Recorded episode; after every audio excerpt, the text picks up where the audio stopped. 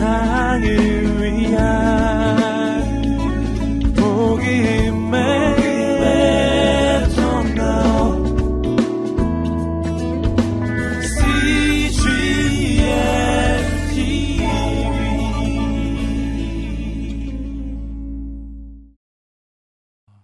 오늘 그 우리가 꼭 기억해야 할 것은 어, 나무의 열매가 맺어지기 위해서는 잎도 있어야 되고 나뭇잎도 있어야 되지만 제일 중요한 것이 뿌리라고 하는 것입니다.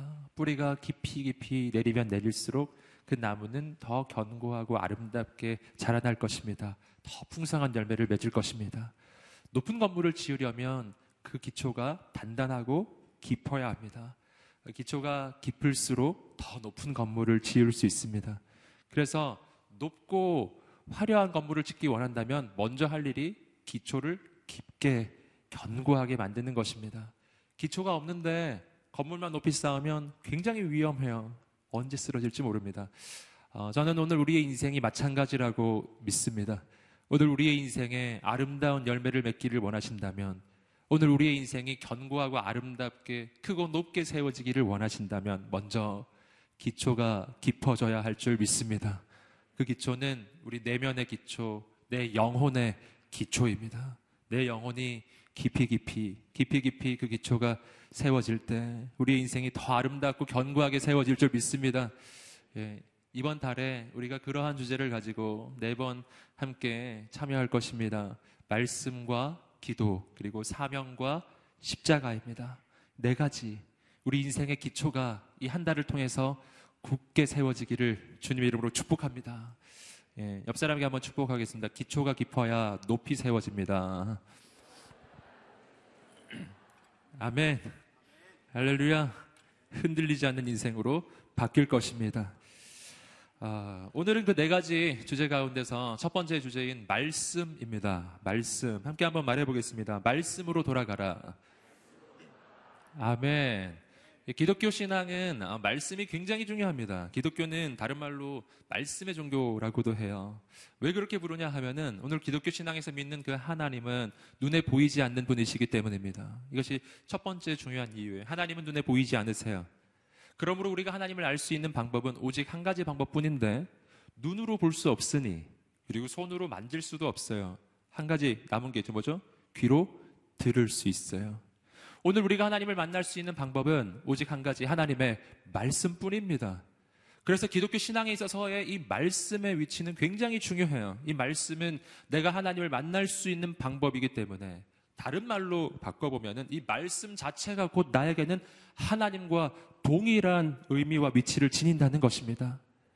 저는 오늘 우리가 그 말씀 되시는 하나님을 만나게 되기를 주님의 이름으로 축복합니다. 아, 우리가 지난 또 몇 주 동안 어, 함께 나누었던 말씀 중에 제가 몇 번을 말씀드린 내용인데요. 그것은 인간의 말과 하나님의 말씀의 차이점입니다. 어떤 차이가 있죠? 인간의 말은 한번 내뱉어지면요. 이것은 허공을 칩니다. 인간의 말은 될 수도 있고 안 될 수도 있습니다. 그러나 하나님의 말씀은 달라요. 하나님의 말씀이 선포되면 하나님의 말씀은 땅에 떨어지는 법이 없어요. 하나님의 그 말씀은 반드시 현실이 됩니다. 우리는 그것을 창세기에서 보았습니다. 창세기 1장에서 보시면 하나님 선포하시는 것들마다 존재하게 돼요. 빛이 있었고 궁창이 있었고 동물들은 생겨나고 여러분 땅과 바다는 갈라지고 이 모든 것이 하나님의 말씀 한마디에 다 이루어졌어요. 말씀 하나님의 말씀은 선포되면 현실이 됩니다. 이 말씀이 그렇게 능력이 어, 있기 때문에 오늘 그 말씀이 우리의 인생 가운데 들려질 때 동일한 역사가 일어나요. 태초에 혼돈과 공허가 가득했던 온 세상에 하나님의 말씀이 선포될 때 창조의 역사가 일어났듯이 오늘 우리의 인생이, 우리의 내면이, 우리의 심령이 혼돈하고 공허하다면 오늘 말씀이 선포될 때 오늘 우리의 인생에도 새로운 창조의 역사가 일어날 줄 믿습니다. 새롭게 지어질 거예요. 네, 영과 홍과 육이 새로운 질서를 만들기 시작할 것입니다. 하나님의 말씀의 역사입니다. 이 말씀의 특별함을 성경은 이렇게 이야기하고 있어요. 우리 함께 요한복음 1장 1절의 말씀을 자막을 통해 읽어보겠습니다. 시작.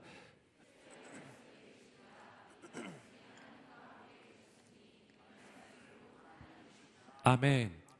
태초에 말씀이 계셨는데 이 말씀은 하나님과 함께 계셨고 이 말씀이 곧 뭐라고요? 하나님이시라고 하는 것입니다. 여러분 말씀이 하나님이에요. 우리가 잘 아시는 것처럼 이것은 구체적으로는 성자 예수님을 가리키는 것입니다. 그래서 이 말씀이 육신이 되어 우리 가운데 거하심에 은혜와 진리가 충만하더라. 그분이 바로 예수 그리스도이십니다. 성자 예수님, 하나님의 말씀이신 그분이 여기서 우리는 말씀이 가지고 있는 이 독특한 중요성을 발견합니다. 여러분, 하나님의 말씀은 인간의 말과는 달라요. 인간의 말은 우리 입에서 떠나면은 그 힘을 잃지만 그러나 하나님의 말씀은 하나님의 입술로부터 그 말씀이 선포될 때 이 말씀 자체가 인격체가 되어서 우리에게 오신다는 것입니다. 말씀은 곧 하나님이시니라. 그래서 그 말씀이 내 안에 들어와서 그 말씀은 마치 살아서 움직이는 인격체처럼 내 인생 속에서 나의 삶 속에서 일하기 시작할 것입니다. 그 말씀이 내 인생을 움직이기 시작할 것입니다. 내 삶을 바꿔가기 시작할 것입니다. 말씀이 하나님이세요. 그래서 성경은 말씀에 대해서 또 이렇게 이야기했습니다. 히브리서 4장 12절의 말씀입니다. 함께 읽어보겠습니다. 시작. 하나님의 말씀은 살아있고 예리하여 혼과 영과 및 관절과 골수를 찔러 쪼개기까지 하며 또 마음과 아멘 할렐루야 여러분 하나님의 말씀은 어쨌다고요? 살았고 함께 말해 보겠습니다. 하나님의 말씀은 살았고 아멘 말씀은 어떻다고요? 살아있다. 말씀은 살아있다. 말씀 자체가 살아서 움직이는 인격체처럼 내 인생을 변화시킬 것입니다. 여러분 오늘 우리 인생 가운데 말씀 되시는 하나님이 임하시게 되기를 주님의 이름으로 축복합니다. 우리의 인생은 영원히 바뀔 것입니다. 어, 오늘 말씀은 아, 바로 그 말씀에 대해서 우리에게 보여주는 아주 중요한 성경의 한 부분입니다. 오늘 말씀에 대한 그 배경을 먼저 좀 설명해 드리면요. 오늘 이 말씀은 이스라엘 민족이 음, 포로 귀환기에 있었던 일입니다. 이스라엘 민족은 북이스라엘과 남유다 모두 다 망해버리죠. 하나님과의 그 언약을 신실하게 지키지 못했던 남유다 북이스라엘 모두 망합니다. 그리고 남유다 특히 남유다는 바벨론의 포로가 되어버렸어요. 그렇지만 하나님은 그 남유다가 망하도록 버려두지 않으셨고 약속대로 70년 만에 1차 포로 귀환이 이루어집니다. 그 1차 포로 귀환은 에스라라고 하는 성경에 나오는데요. 수룹바벨이라고 하는 사람을 통해서 일어나고 그때 어, 이스라엘에는 성전이 재건됩니다. 두 번째는 느헤미야 아, 아두 번째는 느헤미가 아니고요. 두 번째는 에스라를 통한 귀환이었습니다. 두 번째 에스라를 통해서 2차 포로 귀환이 이루어지고요. 그때 회개 운동이 있었습니다. 그리고 세 번째 포로 귀환입니다. 그것이 우리가 읽었던 느헤미야라고 하는 책에 나오는 장면입니다. 이때는 느헤미야라고 하는 지도, 자를 통해서 일어나는데 이때는 성벽이 재건됩니다. 첫 번째 포로기한 때는 성전, 예루살렘 성전이 재건되고요. 어, 세 번째 포로기한 때는 성벽이 재건돼요. 성전과 성벽이 재건되었다는 것은 하드웨어가 갖춰졌다는 뜻입니다. 그러나 여러분 그것만으로 어, 모든 이스라엘 민족의 재건이 끝난 것은 아니었어요. 그것은 하드웨어의 재건이고요. 오늘 우리가 읽으셨던 느헤미야 8장에는 하드웨어의 재건이 아니라 이스라엘 민족의 진정한 회복의 역사가 어디서부터 시작되는지를 보여주는 장면입니다. 우리 함께 우리 1절 말씀을 함께 읽어보겠습니다. 시작. 그러고 나서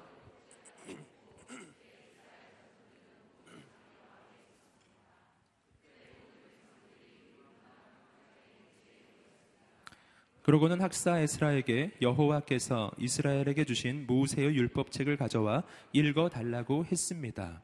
자, 지금 보시면은 이스라엘 백성들이 이 성벽의 재건이 마쳐진 다음에 그 모든 백성이 한 마음과 한 뜻으로 모여서 학사 에스라 성경에 대해서 잘 알았던 학사 에스라 그 앞에 모여서 모세의 율법책 하나님이 주셨던 그 말씀을 읽어 달라고 요청하는 장면이 나옵니다. 바로 이것이 진정한 이스라엘 회복의 시작이었습니다.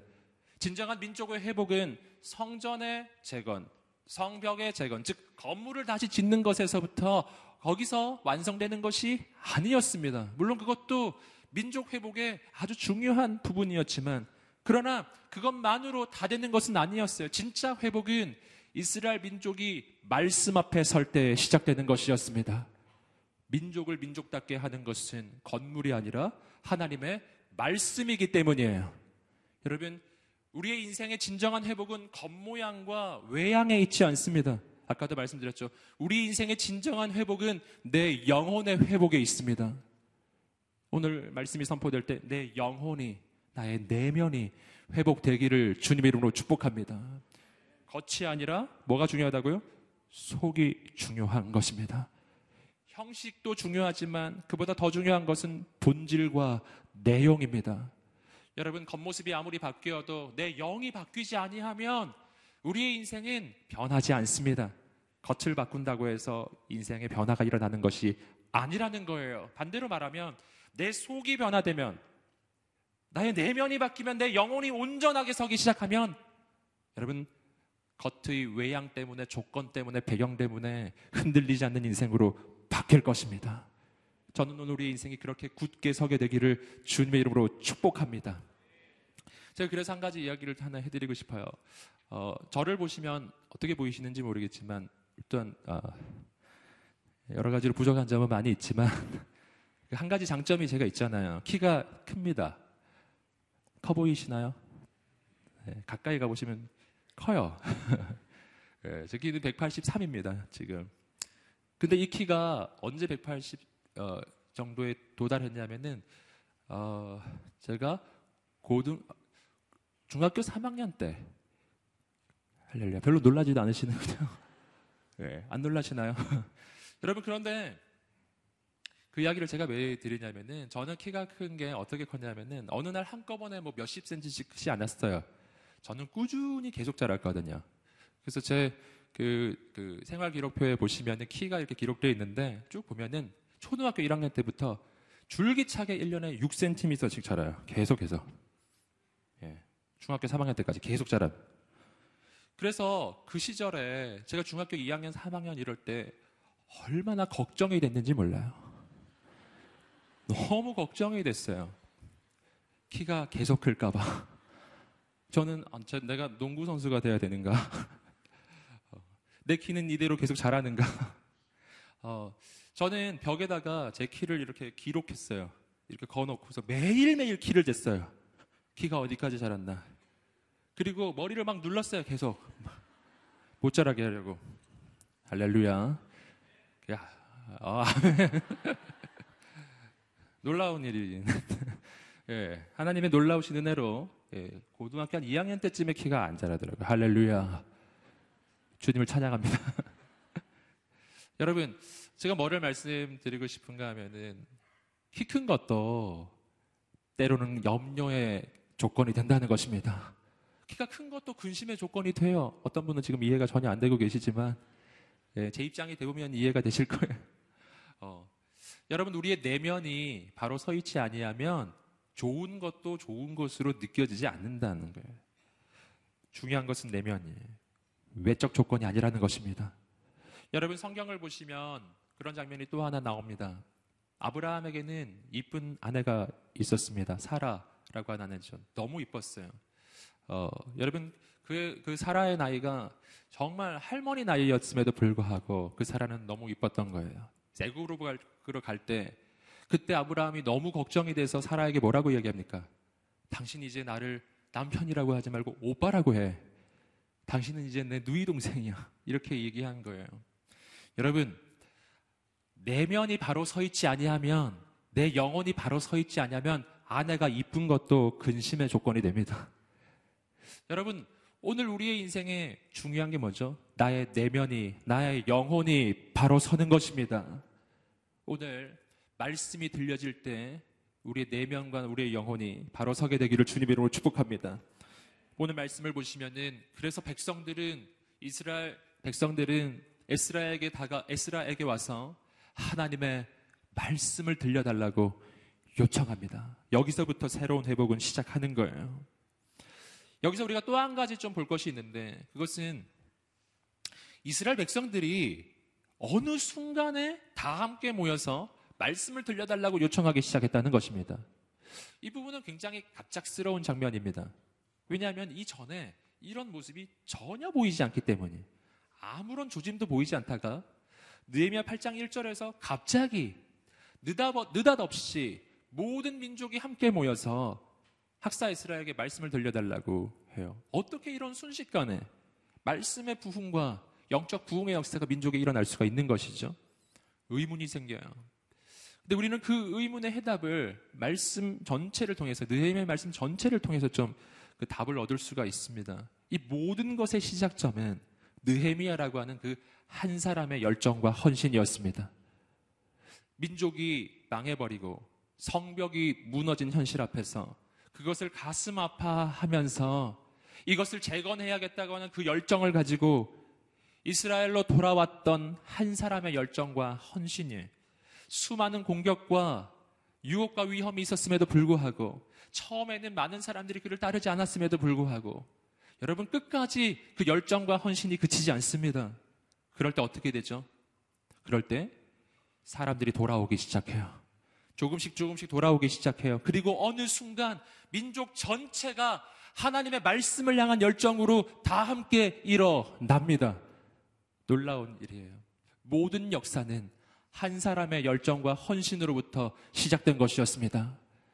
여러분 오늘 이 민족도 우리 공동체도 여러분 속한 모든 교회도 우리가 속한 가정도 직장도 학교도 다 마찬가지라고 믿습니다.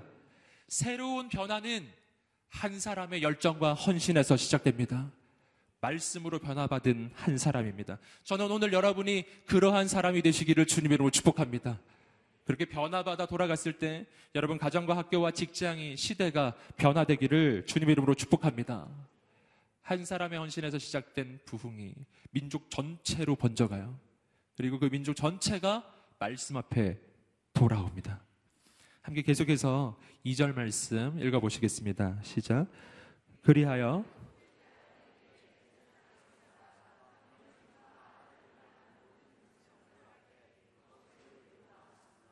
아멘. 자, 2절 말씀에서 우리가 좀 주목해서 볼 것은 그 때입니다. 그때가 언제였냐면은 일곱째 달 1일입니다. 일곱째 달 1일. 이 일곱째 달 1일이라는 것은 7월 1일인데 우리가 지금 쓰고 있는 이 달력의 7월 1일이 아니에요. 이것은 이스라엘의 종교력으로 7월 1일이고요. 이것은 다르게 이스라엘 민족의 민간 달력으로 다시 환산을 하면 7월 1일이 아니라 1월 1일이에요. 함께 따라해 보겠습니다. 1월 1일. 아시겠죠? 이 날은 한 해가 시작하는 날이었던 거예요. 그래서 이 날은 이스라엘 민족의 특별한 절기입니다. 나팔절이라고 부르는 절기. 나팔을 불면서 이 한 해의 시작을 알리는 놀라운 절기. 한 해 시작하는 날. 마치 우리하고 비슷해요. 그러니까 우리도 1월 1일이 따로 있기는 하지만 바로 며칠 전에 설날을 맞이했었죠. 음력으로는 바로 며칠 전이 1월 1일이었어요. 그래서 우리는 항상 새해 인사를 두 번 하지 않습니까? 그래서 이스라엘 민족도 민간 달력으로는 이 날이 첫 번째 날이 됩니다. 그러므로 여기서 우리는 이스라엘 백성들이 에스라 앞에 모여서 이 말씀을 들으면서 그 말씀을 사모하는 것이 어떤 의미가 있는지를 발견할 수 있습니다. 그것은 이스라엘 민족이 그들의 새해를, 새로운 해를 말씀으로 시작하기 위함이었어요. 자, 여기서 우리는 아주 중요한 사실을 깨달을 수 있습니다. 오늘 우리의 인생은 무엇으로 시작하는가? 오늘 우리의 인생의 새로운 시작은 어디서 비롯될까요? 하나님의 말씀으로만 우리의 인생이 새롭게 시작하는 줄 믿습니다. 여러분, 새로운 시작은 나의 계획에서 오지 않습니다. 새로운 시작은 나의 결단에서 오지 않습니다. 여러분, 세상의 소리를 들으면 안 돼요. 세상은 계획을 잘 세우고 결단을 내려야 된다고 이야기하지만, 그러나 계획과 결단에서 내 인생이 새롭게 시작하지가 않아요. 왜 그렇습니까? 왜냐하면 첫 번째로 나의 계획은 온전하지 않기 때문이에요. 여러분, 내가 아무리 계획을 세워도 나는 그 계획을 이룰 능력이 없고요. 첫 번째. 또 하나는 내가 아무리 계획을 세워도 그 계획은 헛되다는 것입니다. 왜냐하면 나는 내 인생을 하루도 지식, 지속시킬 수 있는 능력이 없기 때문이에요. 여러분, 우리 가운데 아무도 내일까지 생명을 연장할 수 있는 사람, 스스로 연장할 수 있는 사람은 없어요. 하나님이 살려주셔야 내일까지 사는 것입니다. 여러분, 그러므로 내 인생의 계획, 하나님 바깥에서는 헛되고 헛된 것입니다. 나의 계획에 의미 있기 위해서는 내 생명을 살려주시는 그분. 오직 그 하나님 안에서만 나의 계획이 온전해진다는 것을 믿으시기를 주님으로 축복합니다. 여러분, 하나님 바깥에서는 나의 결단도 헛되어 우리는 결단을 많이 내려봐서 합니다. 작심 3일이시잖아요. 네. 3일 지나면 무너져요. 내 결단으로도 내 인생은 새롭게 시작하지 않아요. 내 인생은 오직 하나님의 말씀으로부터 시작합니다. 그 하나님의 말씀이 내 인생의 새로운 시작이 되는 까닭은 하나님은 모든 역사의 주관자이시며 온 우주의 창조주이시기 때문입니다. 그 하나님 안에서만 내 인생의 새로운 일이 시작됩니다. 전도서가 이야기하듯이 해 아래는 새 것이 없어요. 전부 다 옛날에 있었던 일이에요. 인간의 머릿속에서는 새로운 일이 나오지 않습니다. 여러분, 우리의 인생의 새로운 일은 오직 창조주 하나님으로부터만 나옵니다. 그 하나님 안에 갔을 때 나는 나의 한계와 나의 능력을 뛰어넘는 하나님의 놀라운 역사를 경험하기 시작할 것입니다. 성경을 보시면 하나님을 만난 모든 사람들이 다 그러했어요. 두려워 떨던 기드온을 하나님은 민족의 지도자로 세우셨습니다. 여러분, 이전에는 상상도 할 수 없었던 일이 하나님 안에서는 일어나기 시작해요. 이전에 예수 믿는 사람을 잡아 죽이러 다니던 사도 바울, 잡아 죽이러 다니던 그 사울이라고 하는 청년이 예수 안에서 이전에 상상도 할 수 없었던 새로운 인생, 예수님을 전하는 인생으로 변화됩니다. 새로운 일은 하나님 안에 있습니다. 여러분, 오늘 우리의 인생의 새로운 계획을 어떻게 세우시나요? 내 인생의 비전도, 그 비전을 이룰 방법도 오직 하나님으로부터만 온다는 것을 믿으시기를 주님 이름으로 축복합니다. 오늘 우리가 그 하나님을 만나게 되기를 주님 이름으로 축복합니다. 우리가 계속해서 3절의 말씀입니다. 함께 3절의 말씀을 읽어보시겠습니다. 시작. 그러고는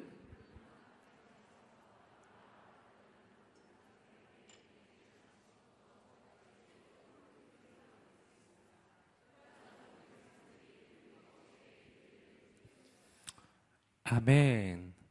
3절 말씀을 보시면은 어, 에스라가 율법책을 낭독하기 시작한 장면이 나옵니다. 율법책을 낭독하기 시작하는데 여기서 먼저 우리가 좀 주목할 것은 뭐냐면은 지금 에스라가 율법책을 낭독했다는 거예요. 그 율법책이라는 것은 뭐죠? 오늘 우리가 보고 있는 바로 이 성경책입니다. 그때는 아마 신약은 없었고 구약만 있었을 거예요. 함께 한번 말해 보겠습니다. 성경책. 성경책이었어요. 여러분 어, 에스라가 지금 선포하고 낭독하는 것은 기록된 하나님의 말씀이었습니다. 여러분 하나님의 말씀이라고 하면 오늘 우리에게 세 가지 종류의 말씀이 있어요. 첫 번째는 기록된 말씀, 즉 성경책이고요. 그리고 또 한 가지의 말씀은 선포되는 말씀입니다. 지금 여러분이 듣고 계시는 설교의 말씀이죠. 그리고 또 한 가지 말씀이 있어요. 그것은 하나님께서 친히 우리의 심령 가운데 들려주시는 내면에 들려주시는 그 음성입니다. 여러분 이 세 가지의 음성 가운데서 이 세 가지 하나님의 말씀 가운데서 어떤 말씀이 가장 중요성을 가지고 있을까요? 예. 답을 아시겠죠? 출제자의 의도를 파악하셨으면 아실 텐데 기록된 말씀입니다. 함께 따라해 보시겠습니다. 기록된 말씀. 기록된 말씀이 제일 중요해요. 왜 그렇습니까? 기록된 말씀은 더 이상 변경이 안 되는, 더 이상 수정이 안 되는 확정된 하나님의 말씀이기 때문이에요. 여러분, 이 기록된 말씀 외에 다른 말씀들은 다 분별이 필요합니다. 특별히 내 내면 속에 들려오는 하나님의 말씀이 있을 수 있어요. 음성이 있을 수 있습니다. 그러나 그때는 우리는 언제나 분별을 해야 합니다. 여러분, 내 내면에 어떤 음성이 들려온다고 해서 다 하나님의 음성이 아닌 것을 꼭 아셔야 합니다. 분별해야 돼요. 근데 그 분별의 기준이 뭔지 아세요? 내 마음속에 기도하는데 어떤 음성이 들렸습니다. 무엇으로 분별할까요? 기록된 말씀이 기준이에요. 기록된 하나님의 말씀에 비추어 봐서 내 내면 속에 들려오는 그 음성이 기록된 그 말씀과 일치하면 하나님의 말씀이라고 할 수 있지만 그러나 일치하지 아니하면 그건 하나님의 말씀이 아닌 거예요. 여러분 기록된 말씀이 기준입니다. 여러분 선포되는 말씀 굉장히 중요하죠. 하나님의 말씀이 틀림없습니다. 그러나 그러나 사람을 통해서 들려지는 말씀이기 때문에 이 안에도 인간의 생각이 있을 수가 있어요. 여러분, 제일 확실한 것은 기록된 하나님의 말씀입니다. 오늘 그래서 우리가 이 기록된 말씀을 읽고 듣고 묵상해야 하는 것입니다. 여러분 이 성경책이 중요한 이유가 있습니다. 이 성경책이 오늘 우리 인생의 중요한 까닭은 여러분 이 말씀 속에 좋은 내용이 적혀 있기 때문일까요? 여러분 그렇지 않아요. 어, 놀랍게도 성경에 기록되어 있는 많은 가르침들이 다른 종교의 경전에도 기록이 돼 있어요. 비슷한 가르침이 많다고요. 내가 대접을 받고 싶은 대로 다른 사람을 대접하라. 황금률이라고 하죠. 이러한 가르침은 다른 경전에도 있더라는 거예요. 내용이 좋아서 이 성경의 위대함이 있는 것이 아니고 기록된 말씀의 위대함은 이 기록된 말씀을 해 주셨던 하나님께서 지금도 살아계셔서 역사하시는 창조주 하나님이시라고 하는 사실입니다. 이것이 말씀의 능력이에요. 그래서 이 말씀은 오늘 우리가 이 말씀을 읽을 때 이 말씀은 2000년 전, 3000년 전에 있었던 역사에 불과한 것이 아니고 전설 속의 이야기가 아니라는 것입니다. 2000년 전, 3000년 전, 4000년 전에 우리의 믿음의 조상들에게 말씀하셨던 하나님, 모세에게 역사하셨던 하나님, 여호수아에게 역사하셨던 하나님, 아브라함과 이삭과 야곱의 하나님, 베드로의 하나님, 사도 바울의 하나님, 그들의 인생 가운데 역사하셨던 그 하나님은 지금 내가 만나고 있는 이 하나님이라고 하는 놀라운 사실입니다. 이것이 오늘 우리가 기록된 말씀을 읽을 때 이 말씀에 능력이 있는 이유입니다. 시편의 말씀을 볼 때, 이사야의 말씀을 볼 때 그 음성이 오늘 지금 살아계셔서 역사하시는 그 하나님께서 지금 내게 들려주시는 음성이 되기 시작할 때 여러분 이 기록된 말씀은 그냥 기록된 말씀이 아니라 이사야에게 아브라함에게 이삭에게 야곱에게 사도 바울에게 베드로에게 역사하셨던 그 하나님의 능력으로 지금도 내 인생에 역사하실 것입니다. 우리의 인생이 바뀔 것입니다. 여러분 오늘 그래서 우리가 하나님의 말씀에 귀를 기울여야 하는 것입니다. 오늘 말씀을 들을 때 이 말씀을 통해 우리 인생이 변화되기를 주님의 이름으로 축복합니다. 계속해서 우리 4절과 5절의 말씀입니다. 함께 4절과 5절의 말씀을 읽어보겠습니다. 시작. 학사 에스라는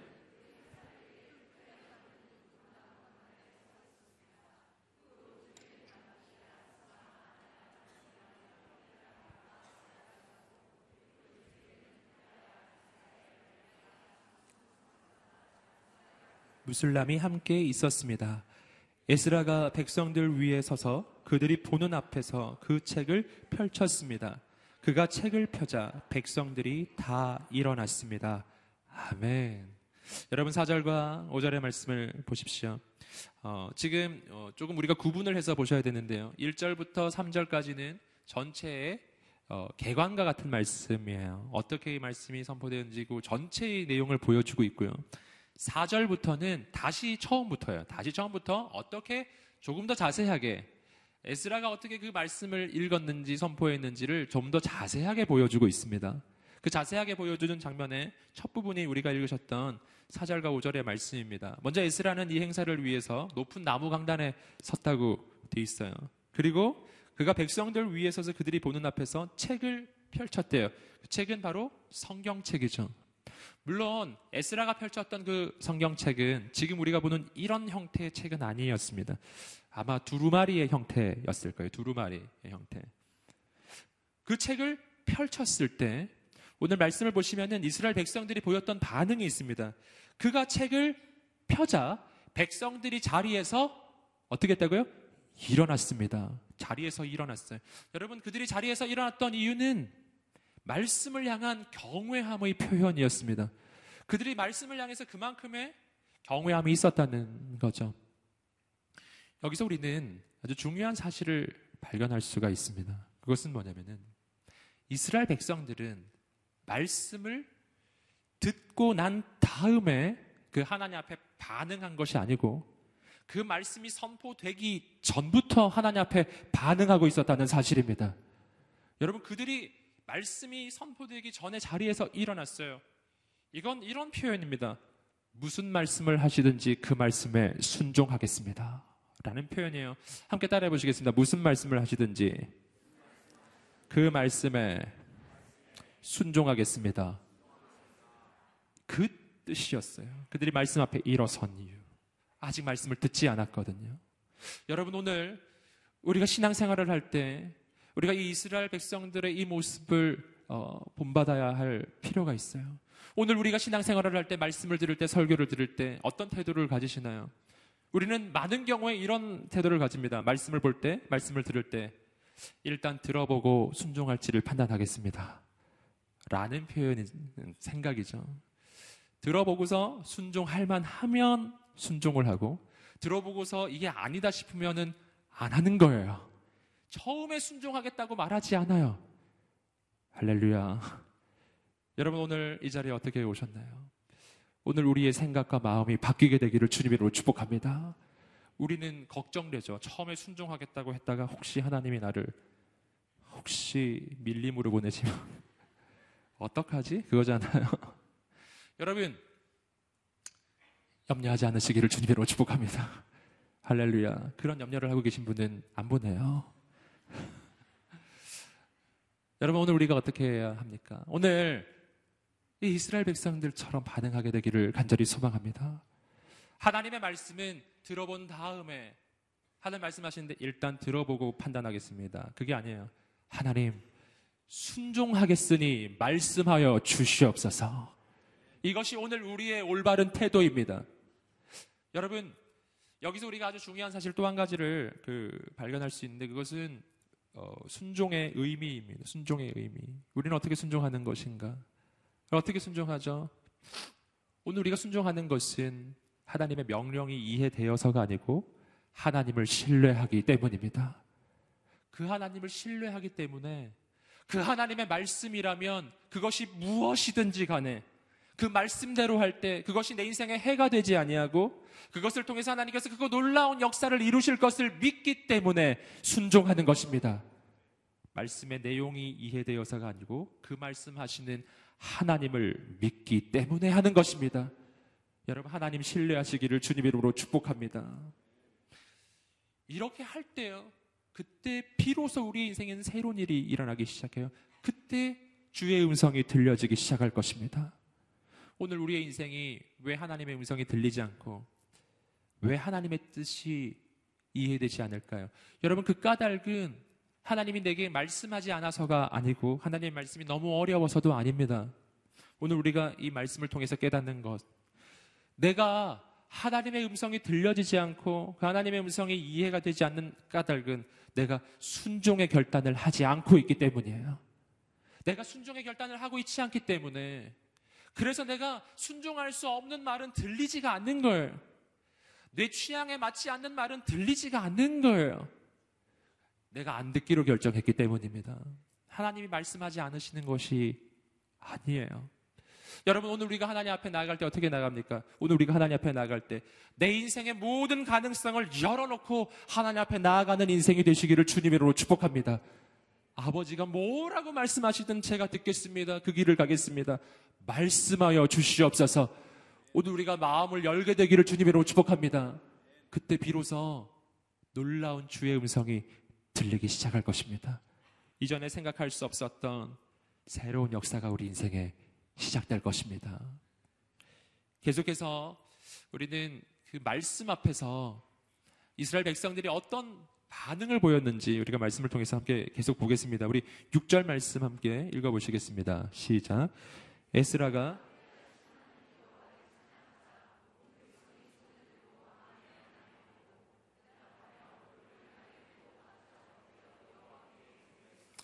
아멘.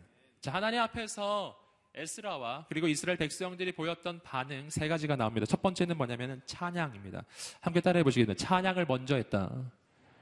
아멘. 우리는 에스라의 모습 속에서도 한 가지 중요한 사실을 발견해요. 에스라는 지금 말씀을 펴들었습니다. 그리고 나서 이 말씀을 읽어야 되는데요. 그 말씀을 읽기 전에 찬양을 먼저 했다는 놀라운 사실이에요. 할렐루야. 여러분 말씀을 펴서 읽기 전에 찬양을 먼저 했다는 것. 이것은 오늘 우리가 평소에 신앙생활을 할 때의 모습과 약간 다릅니다. 오늘 우리는 찬양을 언제 하나요? 우리가 지금 불렀던 이 찬양 노래 말고요. 진짜 하나님을 찬양하는 찬양의 고백이 우리 입술에서 언제 나오냐는 거예요. 우리는 보통 내 인생을 돌아보면서 내 삶을 돌아보면서 하나님이 내게 뭔가 좋은 걸 해주시면은 하나님을 찬양해요. 하나님을 찬양할 이유를 찾아보는 거죠. 오늘 뭘 찬양할 이유가 있는지. 하나님이 내게 해준 게 있는지 없는지를 좀 따져보는 거예요. 해준 게 있으면 찬양을 하는 거고요. 해준 게 없으면 찬양할 생각도 나지 않아요. 여러분 이것이 인간의 모습입니다. 그런데 오늘 말씀을 보았더니 하나님의 사람의 태도가 나와요. 하나님의 사람은 말씀을 듣고 깨달은 것이 있어서 혹은 내 인생에 좋은 일이 있어서 하나님을 찬양하는 것이 아니고 일단 찬양부터 하는 것입니다. 옆 사람에게 한번 말해보겠습니다. 일단 찬양부터 하는 것입니다. 아멘. 그냥 하는 거예요. 그냥 하는 거예요. 오늘 우리가 하나님을 왜 찬양하나요? 오늘 우리가 찬양, 하나님을 찬양하는 이유는 내 인생에 하나님께서 좋은 일을 해주셨기 때문이 아니고요. 가장 중요한 이유는 하나님이 찬양받기에 합당하신 분이시기 때문입니다. 그분은 아무 일도 하지 않으셔도요. 그냥 찬양받기에 합당하신 분이세요. 이것이 우리가 그분을 찬양하는 아주 중요한 이유입니다. 우리가 그분을 찬양하는 또 한 가지의 이유가 있어요. 그것은 그분은 선하셔서 내 인생에 지금 그 어떤 일이 일어나고 있든지 관계없이 이 모든 것을 합력하여 선으로 만들어 주실 것을 내가 믿기 때문입니다. 이것이 찬양하는 이유예요. 로마서 8장 28절이 이야기하는 것처럼 하나님을 사랑하는 자, 곧 그의 뜻대로 부르심을 입은 자들에게는 모든 것이 합력하여 선을 이루느니라. 아멘. 현재에 고난은 장차올 영광과 비교할 수 없도다. 이것이 오늘 우리가 고난 중에서도 어려움을 당하고 있는 그 중에서도 찬양하는 이유입니다. 하나님이 장차 이루실 영광을 바라보기 때문입니다. 여러분, 그래서 오늘 우리 인생에 있는 놀라운 아, 한 가지 중요한 영적인 비밀이 있습니다. 그것은 이걸 함께 따라해 보시겠다. 찬양하면 찬양할 일이 생길 것입니다. 아멘. 찬양을 먼저 하시기를 주님으로 축복합니다. 이것이 하나님 앞에 선 사람의 올바른 첫 번째의 태도입니다. 두 번째 태도는 뭐냐면은 함께 따라해 보겠습니다. 아멘으로 응답하는 신앙. 아멘. 말씀을 보세요. 아까 읽으셨지만 우리 6절 말씀을 다시 한번 자막을 한번 보여주시겠습니까? 6절 읽어보겠습니다. 시작. 에스라가 위대하신 하나님 여호와를 찬양하자 온 백성이 손을 들고 아멘 아멘 하고 대답하며 얼굴을 땅에 대고 납작 엎드려 여호와께 경배했습니다. 손을 들고 어떻게 했다고요? 아멘 아멘. 여러분 아멘이라고 하는 말의 의미는 그대로 되는 그대로 될 줄 믿습니다라는 뜻이에요. 아멘. 그대로 될 줄 믿습니다. 여러분 오늘 우리가 아멘으로 응답할 때 하나님께서 말씀하신 그 말씀이 오늘 우리의 인생에 이루어질 것입니다. 왜냐하면 예수님께서 해주신 말씀이 있어요. 내 믿음대로 될지어다. 오늘 내 인생은 뭐대로 되죠? 내 믿음대로 될 것입니다. 아멘. 할렐루야. 인생에 대해서 무엇을 믿으시나요? 그 믿음대로 될 것입니다. 아멘에 대해서 성경에서 발견할 수 있는 아주 중요한 구절이 또 하나 있는데 그것은 고린도후서 1장 20절의 말씀입니다. 함께 자막을 통해서 읽어 보시겠습니다. 시작. 하나님의 약속은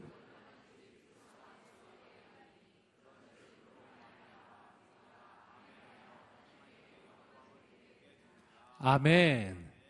하나님의 약속은 그리스도 안에서 언제나 뭐가 된다고요? 예가 됩니다. 함께 외쳐보겠습니다. 예. 할렐루야. 예. 예. 여러분 오늘 우리의 입술에 예가 있게 되기를 주님으로 축복합니다. 예수 안에서 하나님의 모든 약속은 우리 인생의 예가 되어 그 모든 것이 이루어진다는 뜻입니다. 하나님의 약속은 예수 안에서 다 이루어집니다. 그 과정에서 우리가 해야 할 일이 하나 있어요. 그것은 아멘이에요. 네, 그렇게 될 줄 믿습니다. 주님께서 말씀해 주십니다. 내 믿음대로 될지어다. 여러분 오늘 우리 인생 가운데 아멘이 있게 되기를 주님의 이름으로 축복합니다. 근데 중요한 건한 가지가 있습니다. 그것은 내가 아멘을 누구에게 해야 되느냐요? 하나님께만 하시기를 주님으로 축복합니다. 어떤 사람은 마귀한테 하는 사람이 있어요. 어떤 사람은 사람에게 하는 사람이 있어요. 여러분 사람의 음성, 마귀의 음성, 세상의 음성이 아닌 오직 하나님의 음성 앞에서 아멘 하는 하나님의 사람이 되시기를 주님의 이름으로 축복합니다. 아멘. 예. 중요한 것은 누가 말하느냐요? 하나님이 해주시는 말씀. 아멘. 하나님께서 역사하실 것입니다. 또 한 가지 우리가 말씀에서 이스라엘 백성들의 반응을 볼 수 있는데 마지막 부분 6절의 어, 마지막 부분 보시면 얼굴을 땅에 대고 납작 엎드려 여, 여호와께 경배했습니다. 라는 표현입니다. 엎드려라고 하는 표현이 나와요. 여기서 경배했다는 말과 엎드렸다는 말은 같은 말입니다. 경배도 엎드렸단 말이고요. 엎드렸다는 것도 역시 엎드렸단 말입니다. 이것은 똑같은 표현이에요. 이것은 누가 누구에게 하는 행위냐면 종이 주인에게 하는 행위입니다. 이스라엘 백성들은 지금 하나님의 말씀이 선포되는 그 앞에서 마치 종처럼 하나님 앞에 엎드린 거예요. 여러분, 이것이 말씀 앞에서 우리가 취할 태도예요. 종의 태도입니다. 여러분, 종은 자신의 뜻이 없어요. 종에게는 오직 주인의 뜻만 있을 뿐입니다. 내가 오른쪽으로 가고 싶어도 주인이 왼쪽이라 말하면 왼쪽으로 가는 거예요. 내가 가고 싶어도 주인이 서라 하면 서고, 내가 서고 싶어도 주인이 가라 하면 가는 것입니다. 종은 오직 주인의 뜻만을 따라가는 것입니다. 아까도 말씀드렸죠. 이것이 바로 오늘 우리가 하나님의 말씀을 들을 때 우리가 가져야 되는 아주 중요한 태도입니다. 그렇게 하면 무슨 일이 일어날까요? 그러면 종의 인생이 종의 뜻대로 되지 않고 주인의 뜻대로 될 것입니다. 아주 중요합니다. 오늘 우리가 신앙생활을 할 때 하나님 앞에 종의 태도를 가지기 시작할 때 우리의 인생은 나의 뜻대로 되지 않고 아버지의 뜻대로 되기 시작할 것입니다. 나의 뜻이 좋을까요? 아버지의 뜻이 좋을까요? 아버지의 뜻이 훨씬 더 좋음을 꼭 믿으시기를 주님으로 축복합니다. 아멘. 예수님의 그 마지막 기도죠. 나의 뜻대로 마옵시고 아버지의 뜻대로 이루어 주시옵소서. 여러분 오늘 우리의 태도가 그 태도가 되기를 주님으로 축복합니다. 그러면 무슨 일이 일어나기 시작하는가?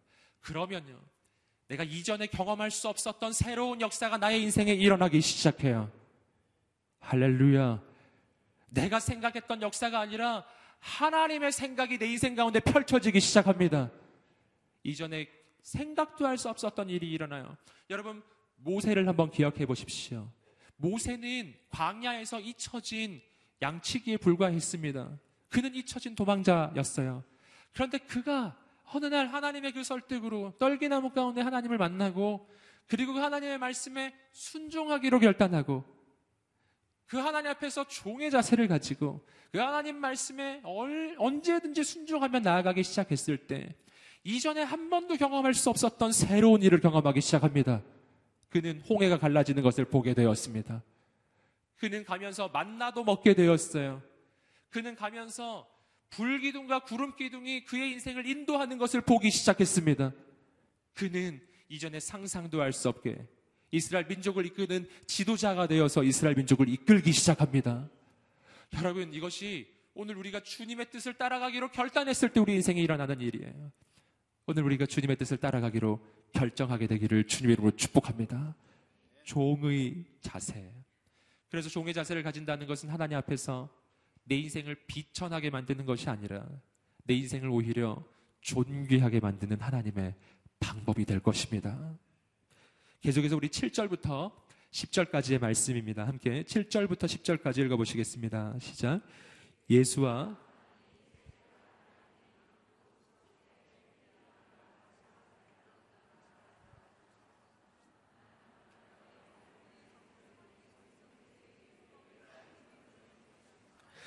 그들이 그채 곧 하나님의 율법을 읽고 그 읽은 것을 백성들이 알아듣도록 설명해 주었습니다. 온 백성들이 율법의 말씀을 듣고 울었습니다. 그러자 총독 느헤미야와 제사장이자 학사인 에스라와 백성들을 가르치던 레위 사람들이 모든 백성들에게 말했습니다. 이날은 우리 하나님 여호와의 거룩한 날이니 슬퍼하거나 울지 말라. 느헤미야가 그들에게 말했습니다. 가서 좋은 음식과 단 것을 마시고 아무것도 준비하지 못한 사람들에게도 나누어 주라. 이날은 우리 주의 거룩한 날이니 슬퍼하지 말라. 여호와를 기뻐하는 것이 너희의 힘이다. 아멘. 말씀을 보시면요. 먼저 7절, 8절 말씀에서는 에스라, 학사 에스라가 그 말씀을 낭독하고 선포한 후에 거기에 있던 모든 레위인들이 그 말씀을 가르쳐 주고 설명해 주는 장면이 나옵니다. 저는 이 말씀을 보면서 아, 이거, 이것이 바로 성경적인 강해 설교의 기원이구나. 이런 생각이 들더라고요. 말씀이 선포되고 그 말씀을 설명해 주는 과정이 나와요. 근데 말씀을 듣고 그 말씀의 설명을 들은 다음에 이스라엘 백성들의 반응이 굉장히 중요합니다. 이스라엘 백성의 첫 번째 반응입니다. 어, 구절 말씀을 보시면 이렇게 되어 있습니다. 온 백성들이 율법의 말씀을 듣고 어떻게 했다고요? 울었습니다. 율법의 말씀을 듣고 울기 시작했어요. 그들의 첫 번째 반응은 눈물이었습니다. 어떻게 눈물이 나기 시작했을까요? 말씀을 들었는데 어떻게 눈물이 납니까? 그 까닭은 첫 번째로 말씀 앞에서 자기 자신이 얼마나 절망적인지를 발견했기 때문에 말씀 앞에서 자기 인생이 얼마나 죄인인지 깨닫기 시작했기 때문입니다. 이것은 어, 지난주 온누리교회 그 주일 그 본문 말씀에서 베드로가 예수님을 만난 그 장면하고 아주 비슷합니다. 베드로가 예수님이 누구인지를 발견했어요. 누가복음 5장에 나오죠. 누가복음 5장에 보시면은 예수님이 깊은 데로 가서 그물을 내려 고기를 잡으라. 그 말씀했을 때 지난밤에 자기 노력으로 아무런 한 마리도 물고기를 잡지 못했다가 주님의 말씀 한마디에 두 배에 가득 차게 물고기를 잡고 납니다. 그러고 나자 베드로는 예수님이 메시아인 것을 보게 된 거예요. 그리고 어떻게 하죠? 주여 나는 죄인이로소이다. 나를 떠나소서 이렇게 베드로가 고백합니다. 여러분 오늘 우리가 진정으로 하나님을 만나면 내가 누구인지 알게 될 것입니다. 진정으로 빛 대신 주님 앞에 섰을 때 그때 내 인생의 더러움을 발견하기 시작할 거예요. 그래서 정말 하나님의 말씀이 들려지면 정말 하나님을 만나면 첫 번째로 눈물이 나는 거예요. 여러분 오늘 이 밤에 우리가 말씀을 듣고 기도하며 나아갈 때 우리의 눈에 눈물이 있게 되기를 간절히 소망합니다. 내 인생이 하나님이 없이는 살 수 없는 인생, 얼마나 절망적인 인생인지를 깨닫고 흘리는 그 눈물이 있게 되기를 간절히 소망합니다. 그런데 오늘 말씀을 보시면 또 한 가지가 나와요. 눈물을 흘리고 있는 이스라엘 백성들에게 약사 에스라가 해주는 말입니다. 그 말은 뭐냐면은 울지 말라는 것이었어요. 이 날은 우리 하나님 여호와의 거룩한 날이니 슬퍼하거나 울지 말라. 울지 말라. 하나님을 기뻐하는 것이 너희의 힘이다. 이것이 지금 에스라가 해주는 말이었습니다. 굉장히 상반되는 말이죠. 여기서 우리가 발견하는 하나님의 말씀이 들려질 때, 진정 우리가 하나님을 만났을 때, 우리 인생에 보여지는 두 번째 반응을 발견합니다. 그것은 기쁨입니다. 눈물과 기쁨. 이 두 가지가 우리가 정말 하나님을 만나면 이 두 가지가 동시에 일어나기 시작해요. 함께 따라해 보겠습니다. 눈물과 기쁨. 아멘. 이 말씀을 보시면은 정말 어떻게 보면 좀 재미가 있습니다. 막 울고 있다가 또 갑자기 막 기뻐하기 시작하는 걸. 울다가 웃다가 눈물을 흘리다가 또 막 웃다가 여러분 하나님을 만난 사람의 모습이에요. 어떻게 이 두 가지가 함께 존재하는가? 눈물을 흘리는 이유는 내가 나 자신을 바라볼 때 너무나 절망적이기 때문에 하나님이 없이는 살 수 없는 죄인이라는 것을 내가 발견했기 때문에 나를 보며 눈물을 흘리는 것입니다. 그런데 왜 또 기뻐하죠? 기뻐하는 이유는 하나님을 보면서 기뻐하는 것입니다. 내가 이렇게 절망적인데 나는 정말 죄인인데 그 하나님께서 나를 선택하셔서 세워주셨기 때문에 그 하나님을 보면서 기뻐합니다. 눈물과 기쁨이 함께 있는 거예요. 여러분, 오늘 우리가 이 밤에 자신을 보면서는 절망하고 하나님을 보면서는 기뻐하는 이 밤이 되기를 주님의 이름으로 축복합니다. 눈물과 웃음이 있는 이 밤. 오늘 우리가 그런 밤이 되기를 간절히 소망합니다. 여러분 이 두 가지가 함께 있어야 돼. 어, 둘 중에 하나만 있어서는 안 됩니다. 눈물만 있고 기쁨이 없다. 이것은 늘 자신만 보고 있는 거예요. 내가 하나님을 보지 않고 늘 자신만 보고 있으면요. 맨날 눈물밖에 안 납니다. 여러분, 눈물만 흘리는 인생이 있다면 오늘 하나님을 보게 되기를 주님 이름으로 축복합니다. 하나님 보셔야 돼요. 여러분, 자신에 대해서 절망하셨으면 이제는 하나님을 보고 일어나십시오. 하나님께서 당신의 인생을 세워 주실 것입니다. 나는 부족하지만 나의 하나님은 내 인생을 온전하게 세워 주실 것입니다. 하나님 보십시오. 그러나 또 어떤 사람은 늘 기뻐하기는 하는데 눈물이 없는 사람이 있어요. 여러분 이러한 인생은 자기 자신의 이 절망과 내가 얼마나 부족한 인생인지를 모르는 사람이에요. 여러분 이런 사람은 기뻐하기는 하지만 그 기쁨이 진짜 기쁨이 아닐 가능성이 많아요. 그냥 성격이 좋은 것일지도 몰라요. 저는 여러분을 격려하고 축복합니다. 어떤 인생이죠? 자신을 보며 절망하고 하나님을 보며 기뻐하는 거룩한 사람들. 그때 우리가 기뻐하는 그 기쁨은 세상이 알 수 없는 기쁨이 될 것입니다. 오늘 말씀 속에서 우리가 특별히 좀 주목할 부분은 이거예요. 함께 다시 한번 10절의 말씀을 읽어보시겠습니다. 10절입니다. 시작. 느헤미야가 그들에게 가서 좋은 음식과 단 것을 아무것도 준비하지 못한 사람들에게도 나누어 주라. 이 날은 우리 주의 거룩한 날이니 슬퍼하지 말라. 여호와를 기뻐하는 것이 너희 힘이다. 함께 외쳐보겠습니다. 여호와를 기뻐하는 것이 너희 힘이다. 아멘. 하나님을 기뻐하는 것이 우리의 힘이래요. 이것이 어떻게 우리의 힘이 될까요? 여기서 우리가 좀 주목할 것은 이들이 기뻐하는 이유입니다. 뭐를 기뻐하죠? 하나님을 기뻐하는 것입니다. 여러분, 내가 무엇 때문에 기뻐하나요? 내 인생에 일어나는 일 때문에, 내가 가지고 있는 조건 때문에, 내가 가지고 있는 환경 때문에, 혹은 사람 때문에 기뻐하는 것이라면 그 기쁨은 오래가지 못할 것입니다. 내 조건은 바뀌고, 내 환경도 바뀌고, 사람도 변하기 때문입니다. 여러분, 그래서 세상에 내 기쁨의 조건을 두면은 이 기쁨은 지속되지가 않는 거예요. 그래서 우리가 데살로니가 전서에 말씀에서 항상 기뻐하라. 이 말이 이해가 잘 안 됩니다. 아니, 기뻐할 일이 늘 있는 게 아닌데 어떻게 내가 항상 기뻐할 수가 있을까? 여러분, 오늘 우리는 말씀을 통해서 항상 기뻐하는 것이 어떻게 되는 것인지를 봅니다. 기쁨의 이유가 세상에 있지 않고 하나님께 있을 때 하나님이 주시는 그 기쁨은 빼앗을 자가 없을 것입니다. 왜냐하면 세상은 흔들리고 사람은 바뀌어도 하나님은 영원하시기 때문입니다. 내가 인생이 좋을 때만 하나님이 계신 게 아니에요. 내가 인생이 힘들 때에도 하나님은 여전히 계십니다. 내가 어려워도 하나님은 여전히 계십니다. 삶을 바라보면 기쁨이 안 나올 수도 있어요. 그러나 그 가운데 함께 계시는 하나님을 보십시오. 그 하나님께서 모든 것을 바꾸어 아름답게 만들어 주실 것을 기대하십시오. 하나님 주시는 기쁨이 이 밤에 있게 되기를 주님으로 축복합니다. 하나님을 기뻐하라. 여러분, 이 기쁨이 있는 사람은 세상이 감당할 수 없는 사람이에요. 여러분, 하나님에게만 기쁨의 이유를 두고 하나님에게만 만족의 이유를 두는 인생, 우리의 인생이 그러한 인생이 되기 시작할 때 세상의 그 어떤 조건도 환경도 배경도 세상의 그 어떤 사람도 그 어떤 환란도 내 인생을 흔들 수 없을 것입니다. 그 어떤 환란보다 하나님은 더 크신 분이시기 때문입니다. 하나님을 기뻐하는 인생. 그래서 하나님을 기뻐하는 것이 우리에게 힘이 되는 것입니다. 세상에 감당할 수 없는 힘. 오늘 그 하나님을 보게 되기를 주님으로 축복합니다. 옆 사람에게 한번 말해 주시겠습니다. 당신에게는 하나님이 있습니다. 아멘. 그렇죠? 아직도 하나님이 있어요. 내게 아직 아무것도 남은 게 없는 게 아니에요. 하나님이 있습니다. 마지막으로 우리 11절과 12절의 말씀을 읽어보시겠습니다. 시작. 그러자 레위 사람들도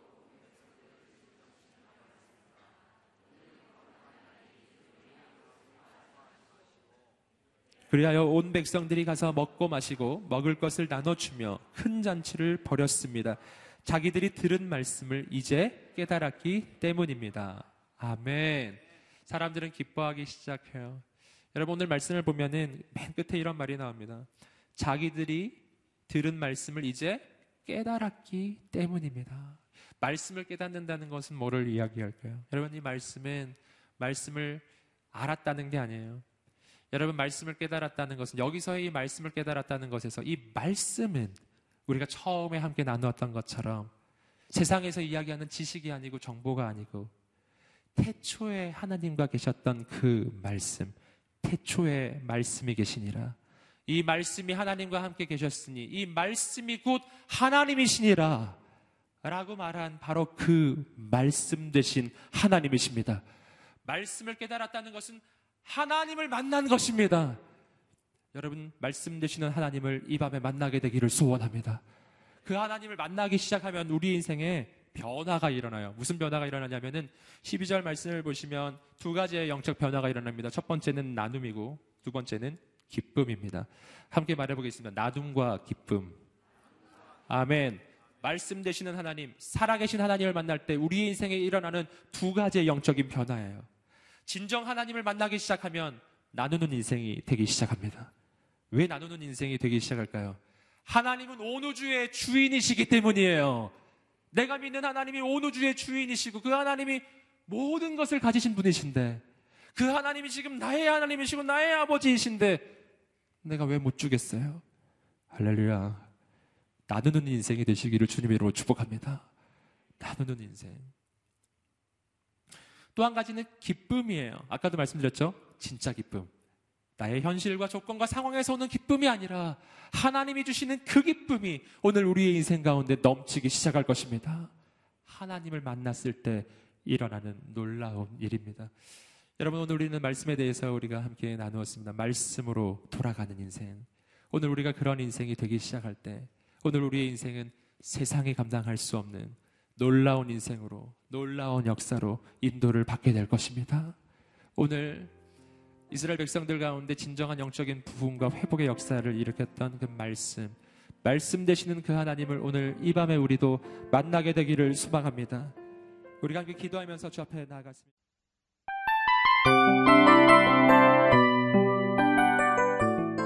이 프로그램은 청취자 여러분의 소중한 후원으로 제작됩니다.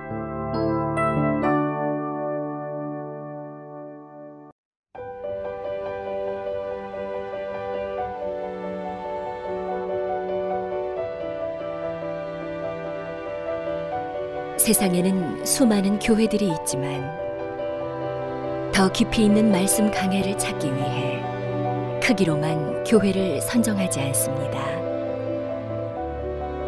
보다 좋은 영적 콘텐츠를 더 많이 나누기 위해 방송비를 받지 않습니다.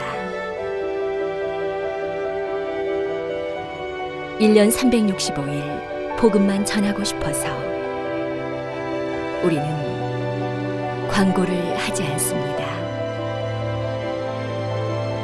온누리의 복음을 땅끝까지 CGN TV와 함께 땅끝 선교사가 되주세요.